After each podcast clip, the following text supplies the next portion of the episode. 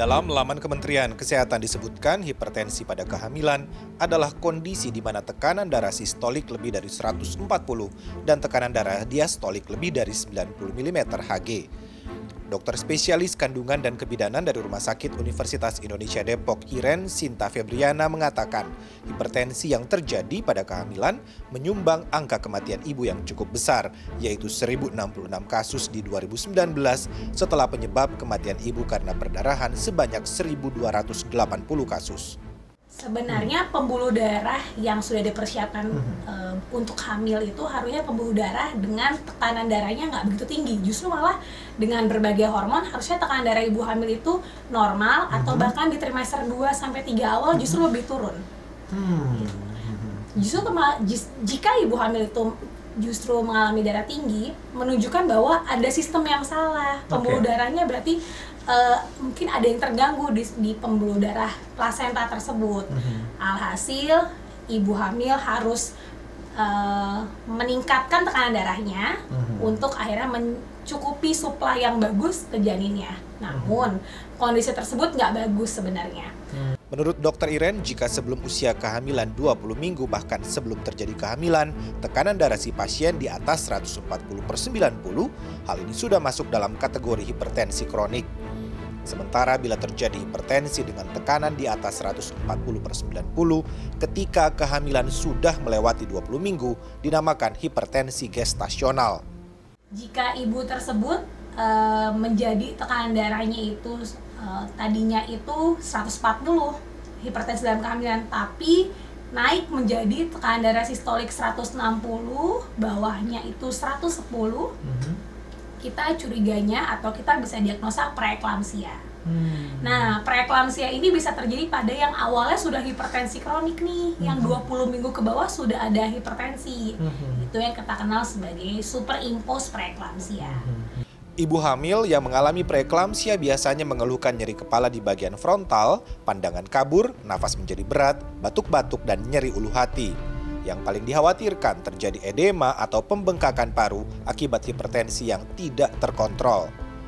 Preeklamsia dapat berkembang menjadi berat hingga eklamsia atau kejang. Kejang diakibatkan regulasi tekanan darah di otak tidak berjalan dengan baik sehingga memengaruhi saraf-saraf di otak. Penanganan pasien hipertensi dalam kehamilan atau dengan spektrum tingkatan gejala yang lebih berat seperti preeklamsia dan eklamsia saat dirawat di rumah sakit terlebih dulu dipantau keadaan umumnya, yakni pengukuran tensi darah yang tepat sambil terus dilakukan observasi secara intensif. Setelah dipastikan tekanan darahnya, dokter akan memberikan obat antihipertensi secara tepat. Karena untuk menurunkan tensi darah pasien dengan kondisi ini harus berhati-hati rentang penurunan tekanan darah tidak boleh melebihi 25% dari tekanan awal.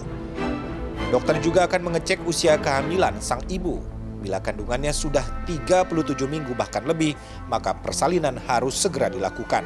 Apalagi preeklamsia dapat membaik bahkan hilang bila bayi dilahirkan terminasi jika sudah waktunya dilahirkan yaitu aterem di mana okay. 37 minggu ke atas. Okay. Jika preterm atau hmm. prematur ya kita hmm. kenalnya di 37 minggu ke bawah kita lihat lagi apakah masih bisa kita tunggu untuk pematangan okay. paru ataupun langsung dilahirkan dengan berbagai cara. Hmm. Bisa kita lihat kalau bagus semua kondisinya, tensinya juga bagus ternyata, bisa kita induksi untuk lahir normal. Hmm. Namun jika sudah tensinya tidak terkontrol dan berbagai komplikasi lainnya, apalagi jika sudah eklamsi, itu kita lahirkan secara sesar. Preeklamsia dapat menetap hingga 12 minggu pasca persalinan bila memang pasien memiliki riwayat hipertensi kronik sebelum dia hamil. Bila hal ini tidak tertangani dengan baik, dapat mengakibatkan terjadinya komplikasi lain seperti pelebaran jantung hingga gagal jantung. Sehingga pasien harus tetap diobservasi secara ketat hingga melewati 12 minggu saat melahirkan. Pada pasien ibu hamil yang memiliki riwayat hipertensi pada kehamilan sebelumnya dengan preeklamsia dan eklamsia memiliki potensi terjadi hal serupa pada kehamilannya saat ini.